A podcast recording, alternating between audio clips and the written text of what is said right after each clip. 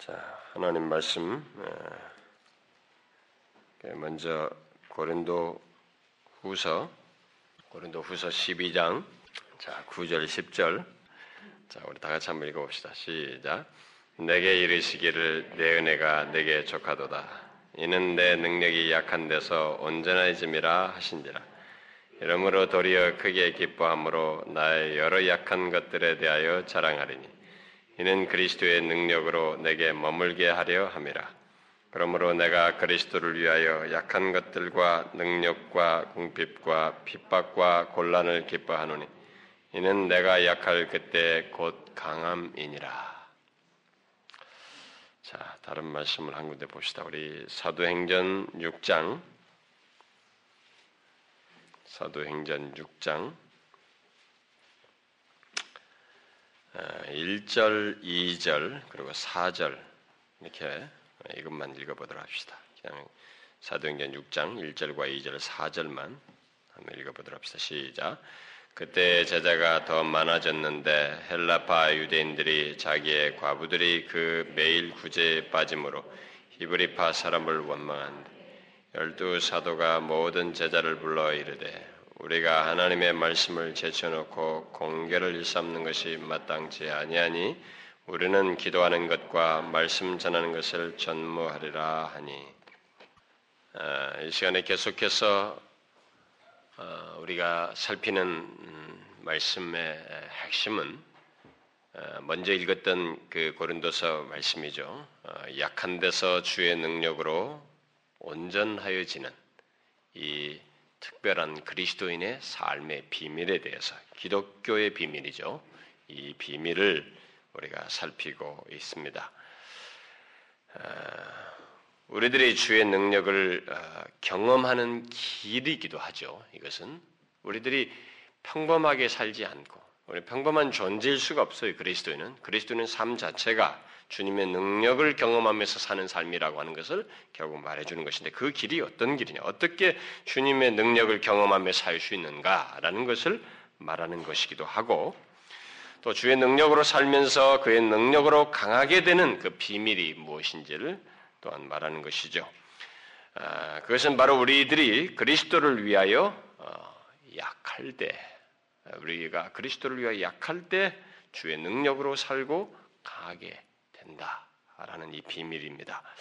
그리스도를 위하여 약하다라고 하는 것은 그리스도를 위하여 어, 약하다고 하는 그런 상태. 아, 우리가 먼저 읽었던 고린도서 말씀에서 나오는 것처럼 고난과 어려움들, 여러 가지 어려움들, 곤란들, 핍박들, 뭐 이런 것들, 그런 것들을 믿음으로 겪는 상태에 처음으로서 그런 상태에서 어, 경험 음, 처하는 것들을 말하기도 하고 또 자신의 강한 것들을 의지하지 않고 그런 상황에서 주님을 전적으로 의지하는 것 음? 바로 이게 그리스도를 위하여 약할 때 약하다라는 말을 어, 말한다고 할 수 있겠죠.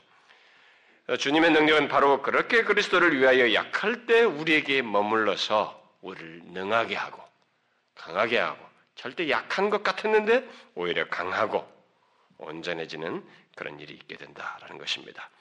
사실 예수 그리스도를 진실로 믿는 자는 이런 경험에 하지 않을 수가 없어요. 그리스도를 위하여 약하게 되는 상황과 처지에 일단 놓이게 되거든요. 그래서 그가 진실로 믿고 그런 가운데서 주님을 믿으며 그 믿음을 따라서 가고자 할 때는 그리스도인의 삶 자체가 그리스도를 위하여 약하게 되는 상태에 보통 빠지게 되기 때문에 그 상태 속에서 하나님을 의지하여 살려고 할 때, 주님을 전적으로 의지하며 나가려고 할 때, 그들은 결국 어, 약할 때 주의 능력으로 온전해지는 이런 삶을 경험하지 않을 수가 없다는 것입니다.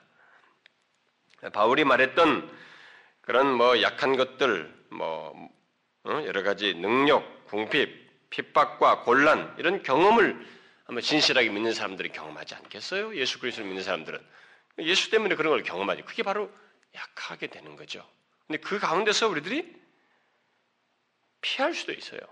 근데 거기서 주님을 의지하며 주께서 역사하실 것을 기대하며 주님을 신뢰하며 나갈 때에 놀랍게도 궁핍인데 부유함을 힘든데 자유를 이런 강함을 하나님으로부터 오는 강함을 주의 능력이 머무는 것을 경험하게 된다는 거예요. 이게 그리스도인의 삶의 비밀스러운 삶이라는 것입니다. 그야말로 이 세상이 이기지 못하는 강함을 경험하게 되는 것이죠. 그게 그 우리가 이 사도행전에서도 많이 보았습니다만은 아, 물론 그 비밀스러운 삶을 사는 것을 어떤 사람은 원치 않을 수 있어요. 원치 않을 수 있고 또 그것을 답답하게 여기면서 힘들게 힘들어하고 또 피할 수도 있습니다. 그러나 구속의 은혜를 입고 주님을 믿고 따르는 자는 그런 마음이 자기가 피하려고 하는 마음이 정상이 아니라고 하는 것을 결국 자신이 알게 돼 있어요. 아, 알게 되고 그래서 그것이 아 이게 정상이 아니고 내가 시험에 빠지고 있구나라는 것을 분별하게 되어서 아, 결국은 그렇게 되지 않을 거예요. 음, 그는 어떤 규모이든 간에 정도의 차이가 있을지 모르지만 약한 데서 주의 능력으로 온전해지는 이 삶을 경험하게 될 것입니다. 우리는 이미 약한 데서 주의 능력으로 온전해지는 삶을 마귀가 사단이 회방한다고 하는 사실을 살펴보았습니다. 이 문제가 있기 때문에 모두가 다 그러지는 못해요. 예수를 믿으면서도 모두가 다 어? 이렇게 주의 능력을 경험하지 못하는 약한 데서 주의 능력을 경험하지 못하는 그런 일이 생깁니다. 음, 사단은 우리에게 쉽고 편한 길을 항상 제시합니다.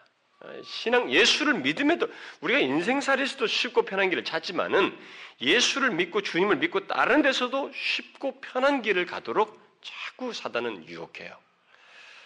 어, 특히 이 세상의 것들 어, 이미 우리가 앞에서 하나님과 사피라 사건에서 보았다시피 이 세상의 물질들 뭐 이런 것들을 붙들고 의지하는 의지하도록 하는 그런 마음을 자꾸 이렇게 부추기죠. 어, 미혹함으로써 그리스도인의 이 특별한 삶, 비밀스러운 삶을 경험하지 못하도록 시험합니다. 그래서 자꾸 결국 그런 시험에 빠짐으로 해서 그리스도인으로서는 뭐 이 세상에서 편한데 영혼은 곤고해지는, 고통해지는, 심지어는 아나니와 사피라 같은 그런 절망스러운 경험으로까지 떨어뜨리게 하는 그 일을 사단이 하는 것입니다.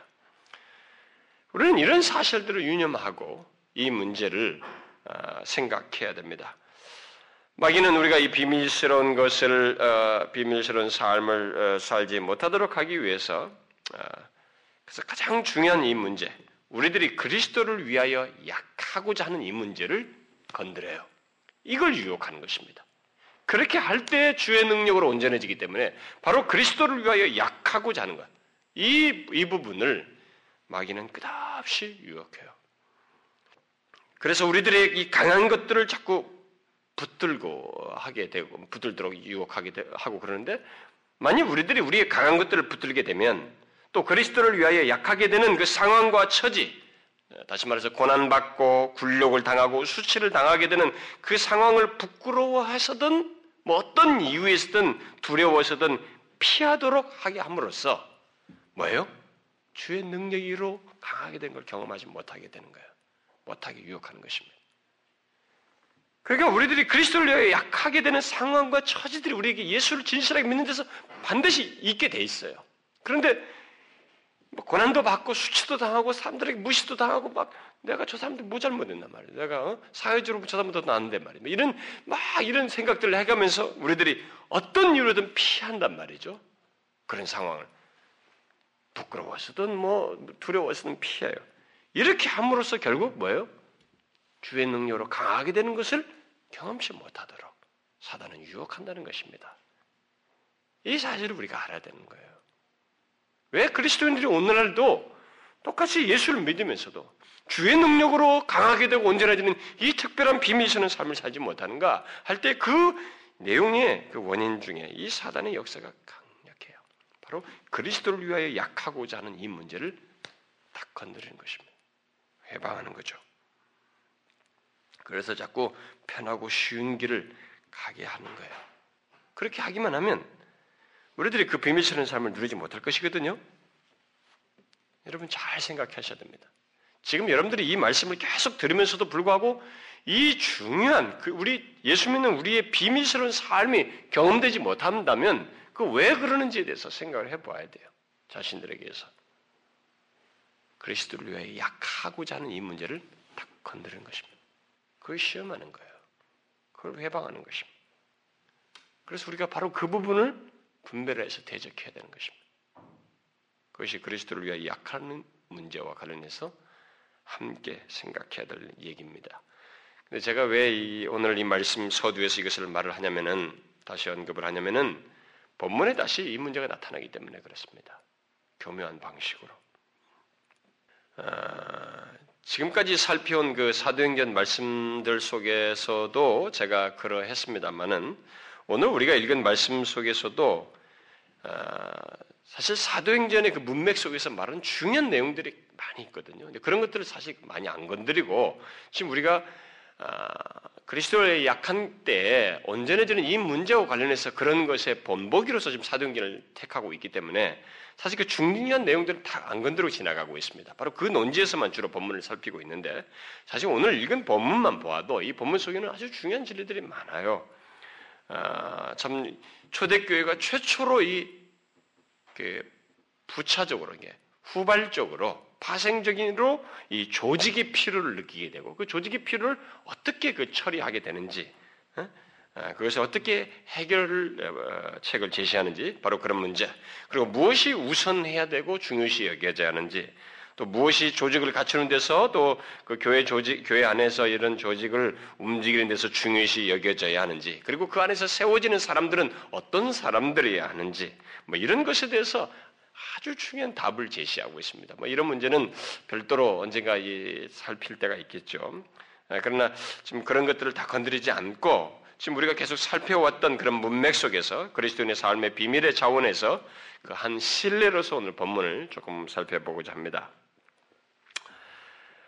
아, 그래서 그렇게 볼 때 이 초대교회는 이제 지금 오늘 본문에 와서 보게 되면 이전에 그 초대교회는 그 어, 많은 핍박이 있었고 지금 사도들이 그 어려움을 겪었음에도 불구하고 어, 오늘 그 6장 1절 그 초두에서 말하는 것처럼 교회가 계속 흥왕했습니다.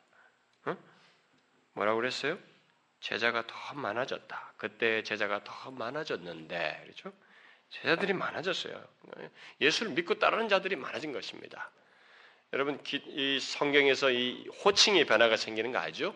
제자들이라고 했다가 그들을 사도들로 바꾸게 되고 그 다음에 이제 뒤에, 뒤에 예수를 믿는 자들을 제자들이라고 하죠. 근데 그들이 믿고 그러니까 단순하게 믿는 자들이 아니었다는 거예요. 진실로 믿고 다른 자들이었어요. 그들을 제자들이라고 했죠. 그러다가 나중에 그들을 성도라는 명으로 또 바뀌게 되고 그리스도인이라는 별칭이 나오고 사도행전 13장이 그 안디옥에서부터 그리스도인이라는 이름이 나오고 나중에 성도라는 이름으로 이름이 자꾸 바뀌죠. 그래서 어쨌든 제자들이 많아졌다. 그러니까 이들은 예수를 믿는 자들이죠. 근데 다 그들을 진실로 믿고 따르는 자들이 많아졌다라는 것입니다. 자, 이 소식은 이런 어, 현상과 상황은 그, 그 초대교회로 하여금 굉장히 기쁜 소식이죠. 그렇죠? 제자들이 막 많아져요. 고난이 있는데도 제자들이 자꾸 많아진다는 것은 교회의 참 큰 기쁨이에요. 어, 모두가 기뻐할 상황입니다. 초대교회도 복이요 어, 사도들 복음을 전했던 그 사도들에게도 말할 수 없는 기쁨이고 거기 참여하는 모든 성도들이 즐거워할 그런 상황이에요. 그런데 바로 그런 복된 상황 속에서 좋지 않은 일이 발생되고 있습니다. 오늘 본문을 보게 되면 어떤 일이에요? 헬라파 유대인들 이들은 어, 헬라어를 사용하는 유대인들을 말합니다. 그들이 어, 자기들의 과부라고 그랬는데 바로 헬라파에 속한 과부들이죠. 헬라파에 속한 과부들이 유대 땅 출신의 히브리파죠. 유대 땅 출신의 그 과부들과 똑같은 대접을 못 받는 거예요. 어? 그 그런 상황이 이제 아마 있었던가 봐. 자기들이 막 더 거기에 하게 되는데 이들은 또 저들은 그렇게 하지 않고 그래서 똑같은 대접을 받지 못하는 그런 상황으로 인해서 이 불평하기 시작해요. 그래서 다툼이 일어납니다. 초대교회는 어, 우리가 2장 후반부에서부터 보면 알지만은 처음에 교회가 딱 태동됐을 때부터 막 서로 집에 모여가지고 함께 음식 떡을 떼면서 음식을 먹는 그것이 처음부터 이렇게 어, 전통화됐습니다. 교제하면서 그리고 그때 넉넉한 자들은 어려운 자들을 이렇게 도와주는 그런 아름다운 모습들이 참 이게 자발적으로 잘 이루어졌죠. 그런데 사람이 자꾸 늘어난 그 과정 속에서 음, 생기잖아요, 여러분. 그리고 막 그런 거 하는 데서 보면 사람이 처음에 막 그렇게 했지만 사람들이 많아지면 필요도 있고 막 그런 과정 속에서 이런저런 문제가 생길 거 아니겠어요? 왜 또 저렇게 하나, 뭐 이렇게 하나, 왜 누구는 어떻게 하고 이런 일이 생기지 않겠어요? 근데 그런 것들을 하나님의 은혜가 충만하지 못한 가운데서 보기 시작하게 되면 뭔가 또 자기 중심적인 차원에서 그걸 보기 시작하면 이 문제는 굉장히 큰 문제로 부상되는 것입니다. 은혜가 넘치면 아, 그거 뭐 아무것도 아니에요, 진짜. 아, 이건 당연히 생겨나는 일이거든. 즐겁게 생겨나는 환경 속에서 좋은 일이 벌어지는 가운데서 발생되는 일들이기 때문에 아무런 문제가 되지 않습니다. 근데 이들이 상황 속에서 어쨌든 자기를 자꾸 생각하는 일이 생겼어요. 이 엘라파 사람들에게. 그래서 누구를 더 대접하는 대접 누구는 더 대접하고 누구는 뭐 이게 좀 다르게 대하는 것 같은 것으로 이제 자꾸 보기 시작하고 에, 그런 것으로 인해서 불평하고 그 양상이 에, 헬라파 유대인과 히브리파 유대인 사이의 다툼으로 이렇게 확산됐어요. 우리는 성령이 크게 역사하고 있던 그 당시에도 이런 싸움이 있었다는 사실을 보면서 놀라게 됩니다. 그러나 뭐 그렇게 놀랄 일은 아니에요. 왜냐하면 아, 은혜 역사가 크면 클수록 사단의 유혹과 시험은 큰 거거든요. 참 그 일은 거의 맞아요. 틀리지 않습니다. 영적인 부흥의 큰 각성이 날 때도 거기에 막 뒤섞인 역사가 또 파생되거든요. 어, 조나단 에드웨이 그 부흥이 날 때도 갑자기 자살 사건이 벌어지잖아요. 나중에 그래가지고 막 그들의 냉기가 돌기 시작하고 예, 예, 참 믿기지 않잖아요. 어떤 데서는 어느 교회가 막 수련회 가가지고 거기서 막 은혜 역사가 일어나는데 그 중에서 어떤 아이가 갑자기 어디 나가지고 거기서 뭐 이렇게 놀러 갔다가 물에 빠져 죽는 말 사건. 참 그 우리는 상상할 수 없는 상황들이 벌어져. 결국 이 상황도 마찬가지예요. 어, 제자들이 많아지는 그 복된 분위기, 하나님께서 기뻐하시고 교회들이 기뻐하며 사도들이 기뻐하고 모든 성도들이 즐거워할 그런 상황 속에서 이들은 어떤 배경 같은 건 뭐 우선 지금 우리가 해석하는 것이고 지금 설명하는 것이고 어, 나중에 이제 어, 뒤에 연관지어서 말을 하는 것이고 지금 이 당사자들은 그 상황에서 자신들의 입장에서 보이는 눈에 보이는 상황에서 불평하고 막 사람들이 나뉘고 다투는 일이 생긴 것입니다. 특히 사람들이 사도들에게 과부들과 이 고통받는 다른 성도들의 필요를 채워주고 그들을 돕는 일을 좀 전적으로 해야 되지 않겠느냐. 이런 문제가 자꾸 생기는데 지금 교회 리더들인 당신들이 이제 이것을 해야 되지 않겠느냐라는 말까지 하게 된 것 같습니다. 그것을 어떻게 알 수 있냐면 사도들이 했던 그 뒤에서 말한 그 이절을 통해서 알 수 있게 되는 거죠. 사도들이 뭐라고 그랬어요? 우리가 하나님의 말씀을 제쳐놓고 이렇게 말이죠.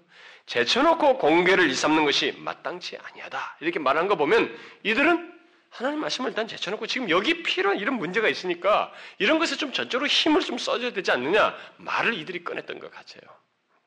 그러니까 초대교회는 예수 믿는 자들이 많아지는 이 복된 상황 속에서 교회 안에 원망과 아, 싸움이 생기는 것을 넘어서서 하나님께서 지금까지 사도들을 통해서 계속 역사해 오신 그 결정적이고 중요한 문제까지 딱 건드리는 뒤흔드는 위기스러운 상황이 이 6장의 초대예요.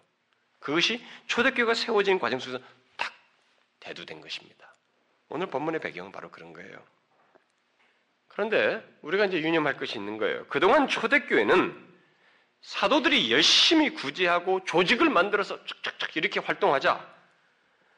어? 그렇게 했기 때문에 역사가 있는 것이 아니었습니다. 오직 자신들의 강한 것들을 의지하지 않고 주님의 능력을 의지하며 기도하고 전하라고 하신 하나님의 말씀을 전하는 과정 속에서 미련하게 보이기까지 했을지 모르지만 아니 저렇게 바보처럼 당하나? 라고 생각했지 모르지만 오히려 그렇게 하는 가운데서 주님의 능력은 드러나서 옥에서 풀려나고 사람들 앞에서 오히려 담대하게 해서 사람들이 오히려 놀라게 되는 이런 경험들 그래서 수많은 사람들이 오는 그런 기이한 역사가 일어났습니다. 지금까지 일어났던 모든 역사는 바로 그런 식으로 일어났어요.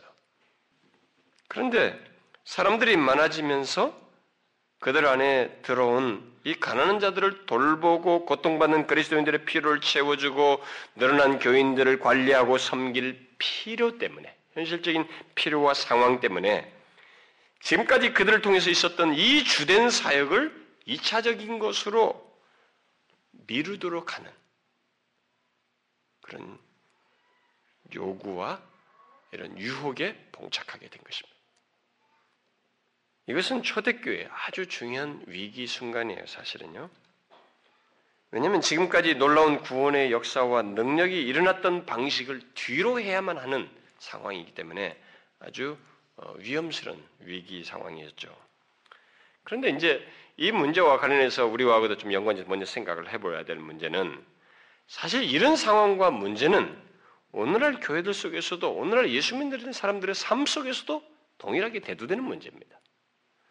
잘 보시면 지금도 어, 어떤 교회들에도 뭐 어느 교회도 마찬가지입니다만은 어, 사람들이 늘어날 때 또 규모가 커질 때 설사 규모가 커지지 않아도 어, 하나님의 은혜의 역사가 일어날 때 그 가운데서 발생되는 이런저런 필요와 부족들을 사람들이 좀 서로 감당을 하고 채우면서 세워 나가면 좋을 텐데 그 상황 속에서 사람들의 말이 자꾸 나와요. 자신들이 야, 옛날에는 내가 이랬는데 나는 이젠 소외되고 어, 새로운 사람들만 관심을 갖는다. 옛날이 좋다. 여러분 우리 교도 안 그랬어요 옛날에? 우리 중에 옛날에 누가 옛날에 더 좋다 이런 사람이 있어요. 교회가 너무 새로운 사람들만을 위해서 움직인다. 우리 교회는 이런 것이 없어졌다. 또 저것이 필요한데 저것이 없다. 뭐 이런 말들이 막 불평과 원망이 나오는 거예요. 그리고 그런 불평과 원망이 원망은 대체적으로 공감하는 사람이 있어요.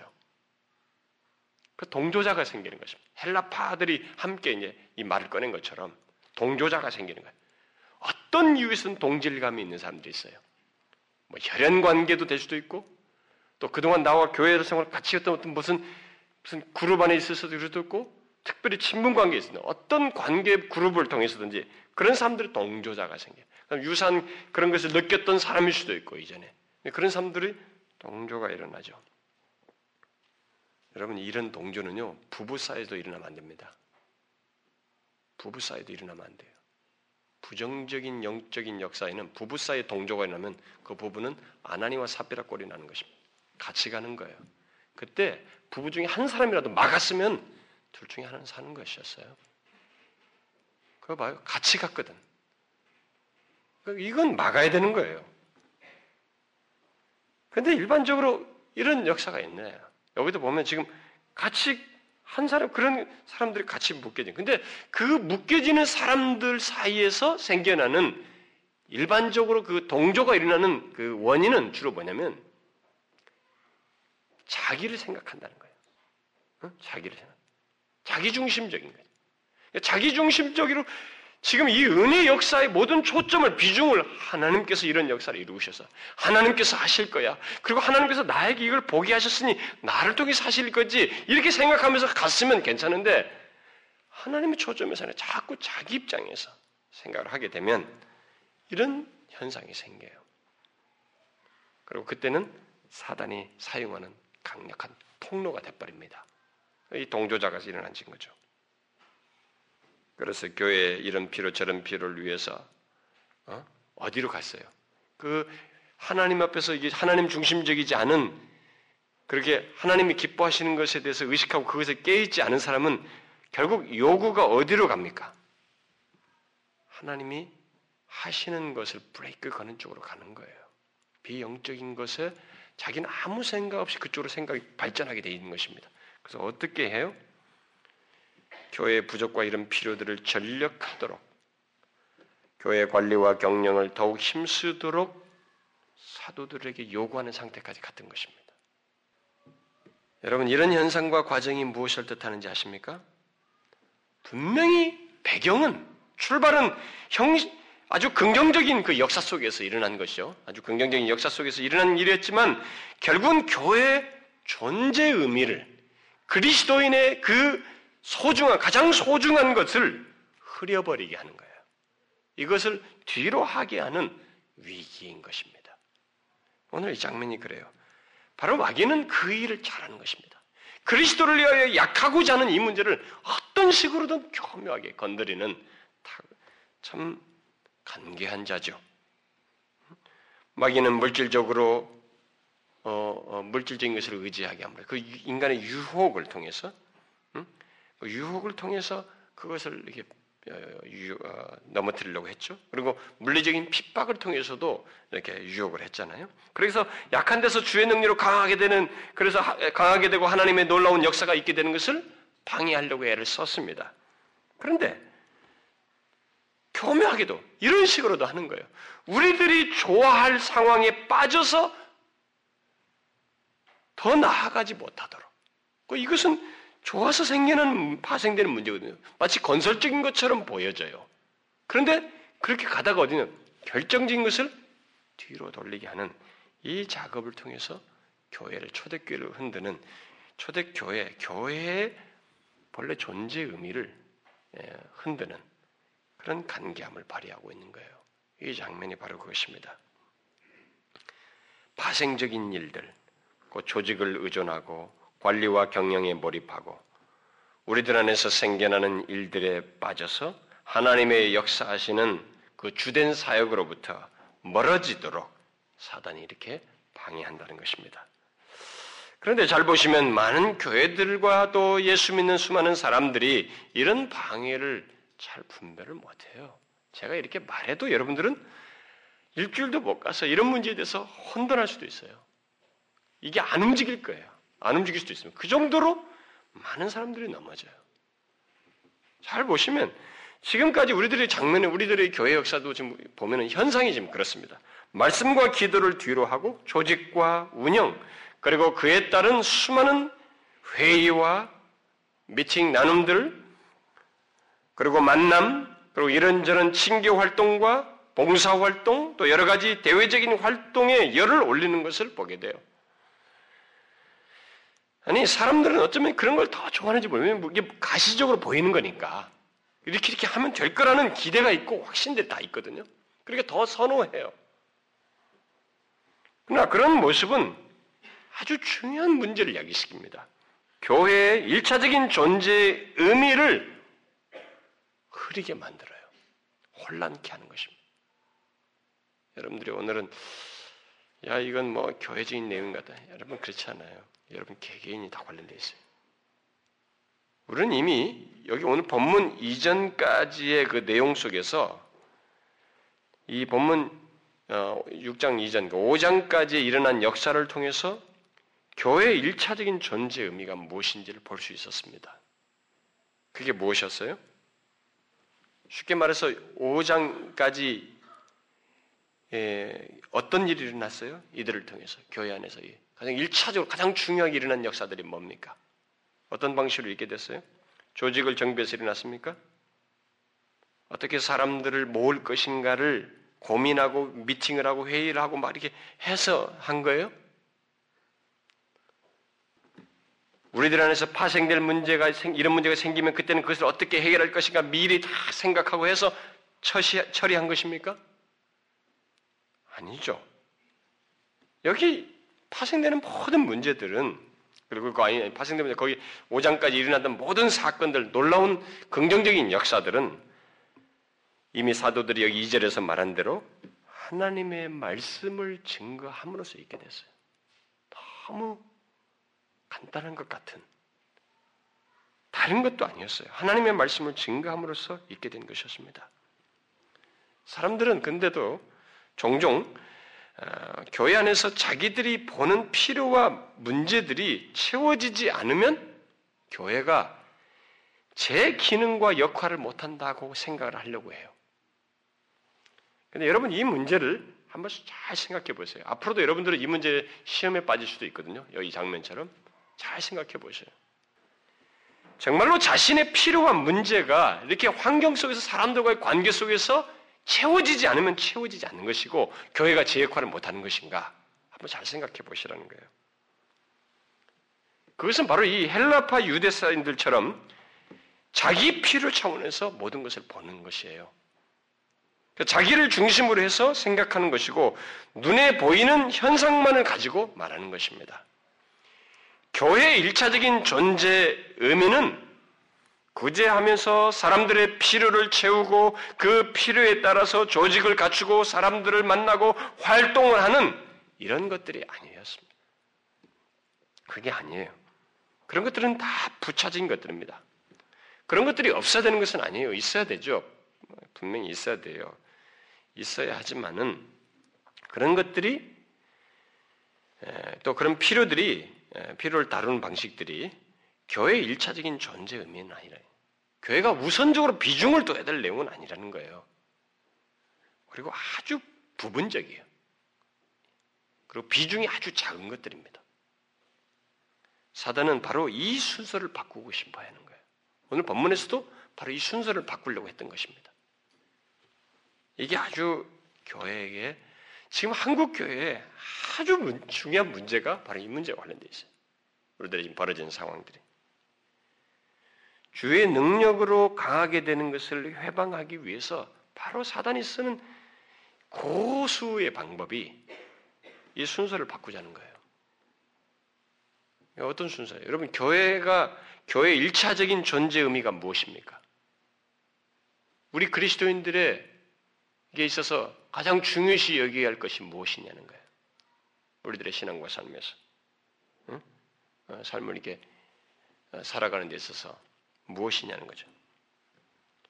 교회의 일차적인 존재의 의미는 그 역할에 있어서 중요한 것은 바로 하나님의 말씀을 선포하고 가르치는 것이에요. 사도들은 하나님의 말씀을 제쳐놓고 다른 것을 하는 것을 마땅치 않다라고 말했어요. 6장 이전까지 역사는 하나님을 의지하며 그에게 도움을 구하면서 하나님의 말씀을 전함으로써 그 놀라운 역사들이 일어났어요. 여러분 한번 상상해 보세요. 만일 교회 안에서 하나님의 말씀을 쏙 빼본다고 한번 생각해 봐요. 응? 여러분들이 한번 생각해 봐요. 교회 안에서 하나님의 말씀을 한번 쏙 빼봐요. 그럼 어떤 일이 벌어질까요? 어떤 현상이 생기겠어요? 각 기관과 부서들이 잘 조직되고 서로 만나서 먹고 마시고 이런저런 활동을 하는데 하나님의 말씀은 없어요. 그러면 어떤 현상이 생기겠어요? 교회는 그 교회는 존재 가치를 상실하게 될 것입니다. 아니 교회라기보다는 하나의 친목 단체가 될 거예요. 잘 생각해 봐요. 우리 시대는 하나님의 말씀을 제대로 선포하지도 않고 또 2차적으로 취급하는 이 이중적인 어려움을 갖고 있기 때문에 우리가 곤고해지고 있어요, 점점.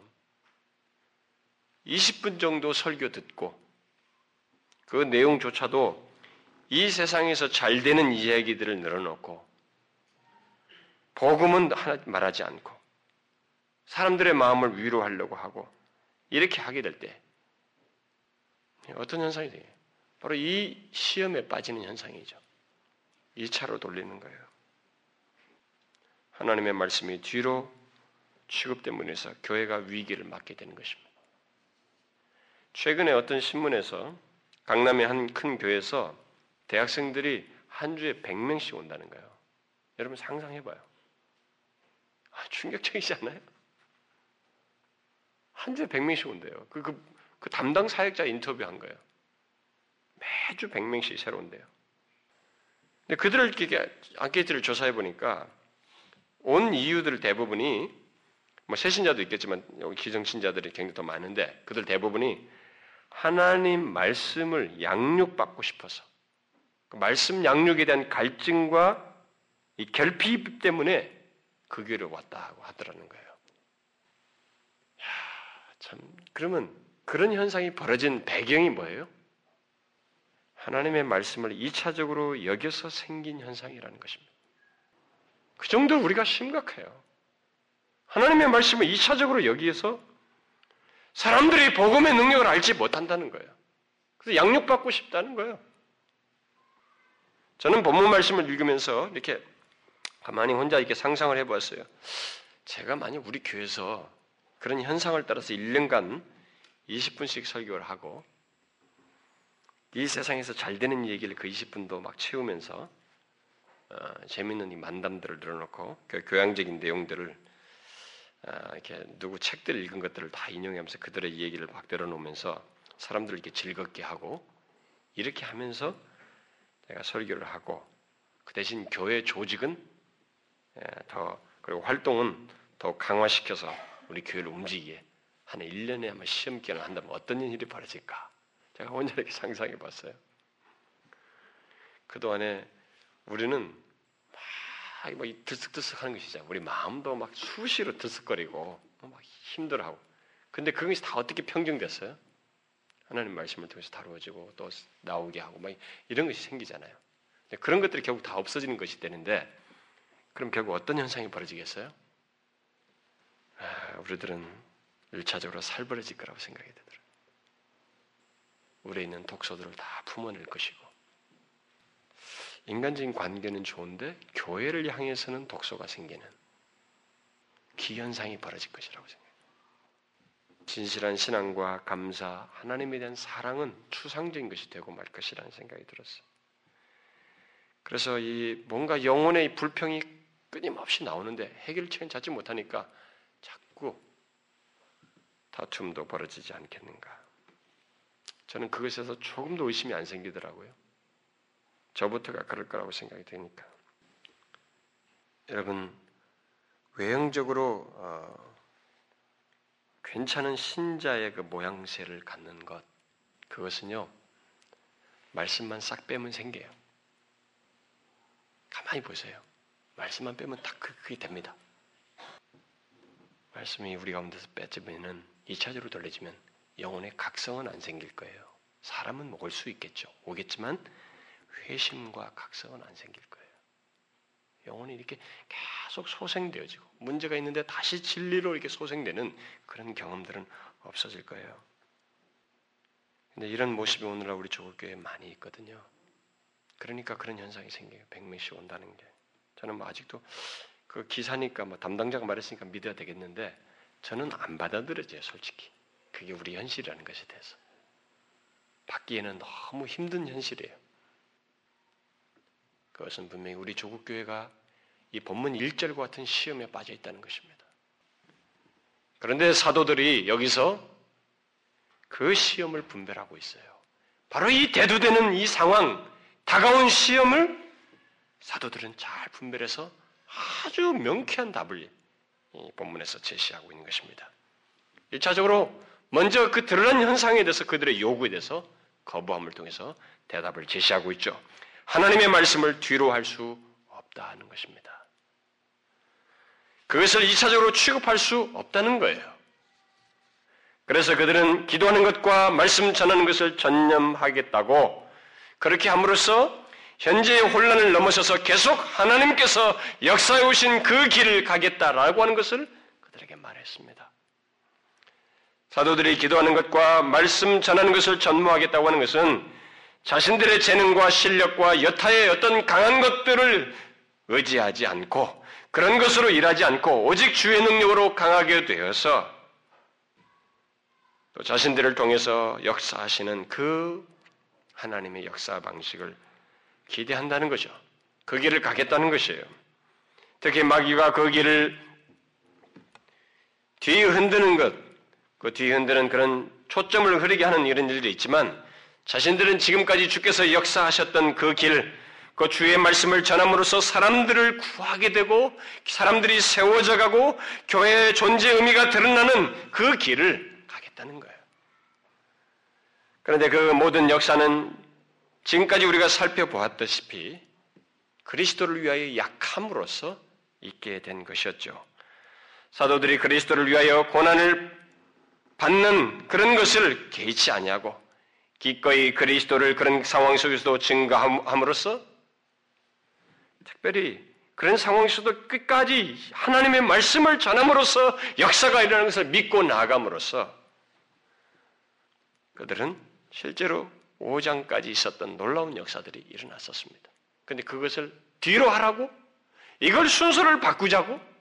안 된다는 거예요. 안 된다는 것입니다. 마귀의 트릭이 얼마나 교묘해요. 똑같이 나쁘다는 거 아닙니다. 다 있어야 돼요. 그런데 지금 현재는 이게 있지 않습니까? 현 상황이 필요가 있잖아요. 지금 이게 시급한 것 같지 않습니까? 그러니까 바꾸십시다. 이거예요. 순서를. 근데 사도들은 말해요. 시급한 것은 그것이 아니고 여전히 지금까지 역사에 오신 이것을 붙드는 것이며 그 길을 가는 것이다. 라고 말하는 거예요. 이 순서를 바꾸는 이 사단의 트릭이 참 너무 정교해 보여요.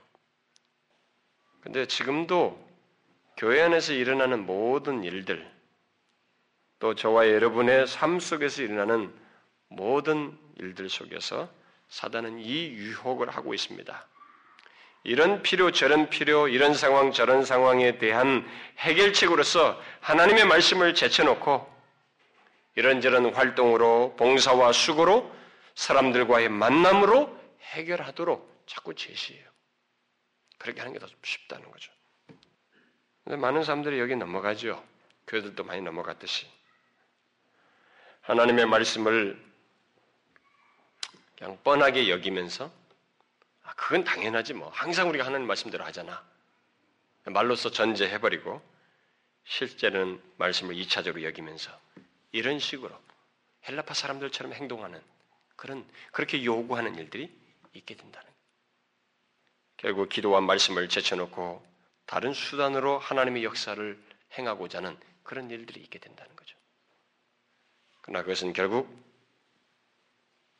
교회의 일차적 의미를 상하게 하는 거예요. 교회의 생명력을 죽이는 것입니다. 우리 그리스도인의 삶의 결정적인 것을 빠뜨리게 하는 것이에요.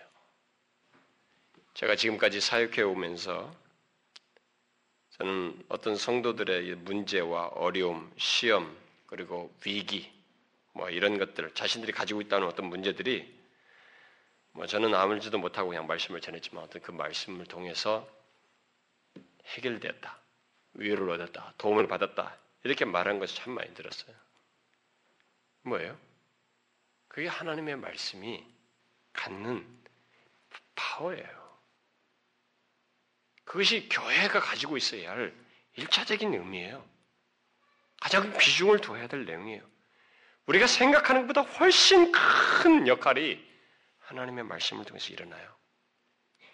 제가 이거 호주에서 사역할 때도 저는 뭐 대체적으로 말씀 전하는데 비중을 많이 두고 또 물론 장로님이 상당히 제가 말씀 준비하는 데는 배를 많이 해줬어요. 시간을 뭐 제가 뭐 올라 뭐 진짜 호주에서도 돌아다니지도 않고 놀러 다니지도 않고 매 슈퍼 가고 뭐 교회 가고 나머지 서재 있고 그랬으니까. 근데 그 말씀을 이렇게 준비하고 근데 그것이 제 주업이었죠. 근데 성도들 사이에서 서서히 불평이 나왔어요. 근데 그 사람들은 그렇게 뭐 믿음이 좋은 사람들은 아니었습니다. 그들은 뭐냐면 아, 목사가 새로 와고 말이고 왔으면 아, 우리 와서 좀 놀고 말이 자기도 친구도 하고 어? 좀 재밌고 말이지. 막 그런 것도 좀 있어야 되는데 그런 게 별로 없다 이렇게. 여러분 제가 그게 없지 않습니까 사실.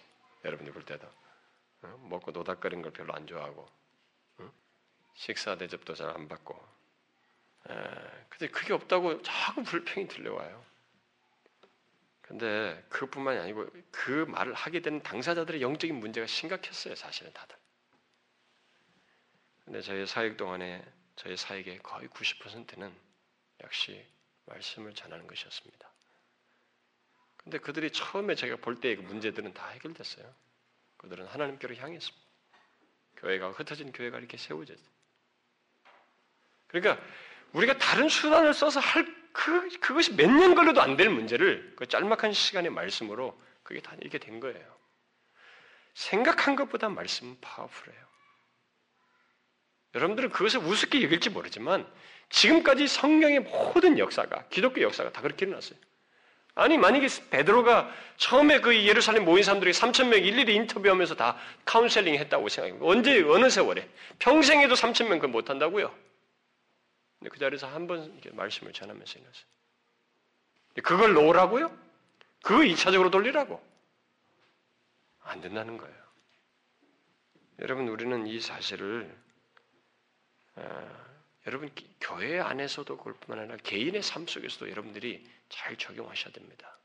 여러분들이 하나님의 말씀과 기도를 2차적으로 돌리고 다른 수단을 통해서 여러분들의 신앙을 유지하려고 하면 여러분들에게는 빈 껍데기만 남아요. 반드시 그렇습니다. 위선, 자기를 잘 관리하는 껍데기만 남지 생명력은 없어지는 거예요. 그 남들이 볼 때는 굉장히 저 사람이 와 봉사도 열심히 하고 너무 활동적이고 막 그래. 그런데 그렇게 하면서도 팍 한마디 내뱉는 것이 막 몇십 명을 팍 상처를 주는 말이에요. 네? 그 열심히 해서 그렇게 열심히 봉사하면 아이 주님께 정말 감사하면서 하고 그 우리 주님의 칭찬을 드려야지 왜 그렇게 해놓고 뭐 어쩐다고 안 한다고 어쩐다고 다른 사람들 뭐 하려고 독서를 퍼부어 사람들 아프게 하냔 말이에요. 껍데기만 남는 거예요. 말씀과 기도회를 그게 우선적인 위치를 차지하지 않으면 이건 개인과 교회에서도 마찬가지예요. 그래서 우리 교회에서도 우리 교회는 뭐 대체적으로 여러분들이 알고 있다고 봐져요. 그런데도 저도 뭐 간간히 듣잖아요. 어, 근데 우리가 여러분 이 시험에 빠지지 말아야 됩니다. 우리의 생명을 앗아가는 거예요. 교회의 존재 의미와 일차적인 역할을 흔들어 버린 것입니다. 마귀는 지금도 이 문제를 가지고 흔들어요. 그래서 교회가 핍박도 견디고 뭐 유혹도 견디고 좋다 이게. 이 문제는 기독교 안에서 벌어지는 거거든요. 우리가 다 좋은 일 생기면서 벌어진 것이기 때문에 싹 빠지는 거예요. 쉽게 넘어가요. 자, 이게 생겼다. 너무 좋지 않니? 교회 사람들 많이 왔어. 우리 교회가 영적인 역사가 나. 인가 이걸 이걸 이걸 하면서 이걸 뒤로 빼는 거예요. 말씀은 빨리 간단하게 하고 그 다음 막 다른 것으로 다 땜질 해버려요. 그 사이에 교회가 껍데기는 그대로 있는데 생명은 없는 거예요. 생명은. 그 사람들이 많이 모였는데 생명이 없어요. 영혼들의 회심과 각성이 하나님이 그들 가운데 임하셔서 역사하신 걸 못 보는 거예요. 자신들의 책임감과 의무감은 뚜렷한데 이 책임감과 의무감을 자극하는 그 생명력은 없는 거예요. 여러분 사회도 직장에도 책임감과 의무감에서 잘 돌아가잖아요. 삼성 같은 데 잘 돌아가지 않습니까? 교회는 그걸로 돌아가는 게 아니거든요. 활동으로 돌아가는 게 아니에요. 활동을 하게 하는 비추이는 생명력이 있는 말씀에 의해서 돌아가는 거예요. 그런데 한국 교회들이 설교를 20분 딱 해버리고 끝내버린 것은 저는 놀라워요. 그분들은 정말 탁월하다고 생각이 돼. 지난번에 미국에서 손영 목사님 나오고 나는 죽었다 깨어나도 2, 30분은 못하겠어. 아니 본문이 말하는 게 4, 50분은 최소한 말하자는 말 안 되는데 어떻게 2, 30분을 말하냐. 여러분 우리는 이 부분에 대해서 어, 시험에 빠지지 않도록 해야 됩니다.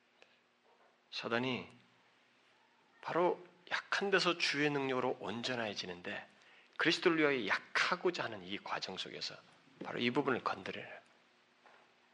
쉬운 길을 가도록 자꾸 어, 사람들을 부추기는 거예요. 그래서 여러분들 중에 혹시 예배를 드리면서 야 빨리 말씀 빨리 외치고 빨리 끝내버리고 그 다음 빨리 뭐 하자 이런 생각들이 있으면 그 사람은 여기 똑같아요. 시험에 빠져 있는 그 사람의 신앙은 정말로 껍데기만 남아 있는 겁니다. 사도들은 그것 없으면 교회는 존재 의미가 없다. 죽는 것이다. 라고 선언하는 거예요. 저는 저와 여러분이 우리 안에서 어떤 긍정적인 역사가 있어도 그 안에서 여전히 비중을 차지하고 중요시 여기게 될 것은 하나님의 말씀과 기도요. 응? 하나님의 말씀과 기도이며 그것을 통해서 어떤 어려움과 핍박이 있어도 그 말씀을 전하고 주님을 의지하며 말씀을 전하는 과정을 통해서 강하게 되는 것, 주의 능력으로 온전해지는 경험을 하는 우리의 그 특별한 삶을 살아야 된다는 거예요. 교회가 바로 그것을 끝까지 고집해야 된다는 거예요. 대세를 가면 안 된다. 아시겠죠? 여러분과 제가 이런 지를 통해서 기록된 사실을 통해서 여러분들의 유혹이 있을 거예요. 막 그런 걸 말하고 싶고 헬라파 사람들처럼 말하고 싶고 그렇게 하고 싶은 유혹이 분별하셔야 됩니다. 여러분 자신은 사단은 아니지만 사단에 사용될 수 있는 거예요. 도구가 되는 것입니다. 그 분별해서 넘어지지 말아야죠. 기도합시다.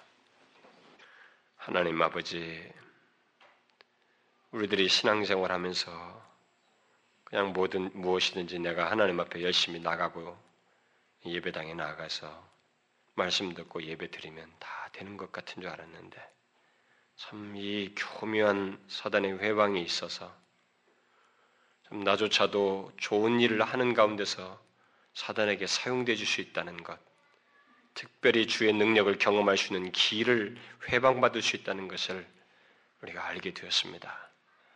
교회가 우리 개인의 삶 속에서 그런 사단의 회방에 시험에 넘어짐으로써 무기력해지는 일이 없도록 주님 우리들을 분별케 하시고 인도해 주옵소서. 이미 오늘날 많은 교회들이 예수 믿는 자들이 거기에 넘어져서 그것에 만족하면서 예수 믿는 것이 그런 것인 양 살아가고 있습니다.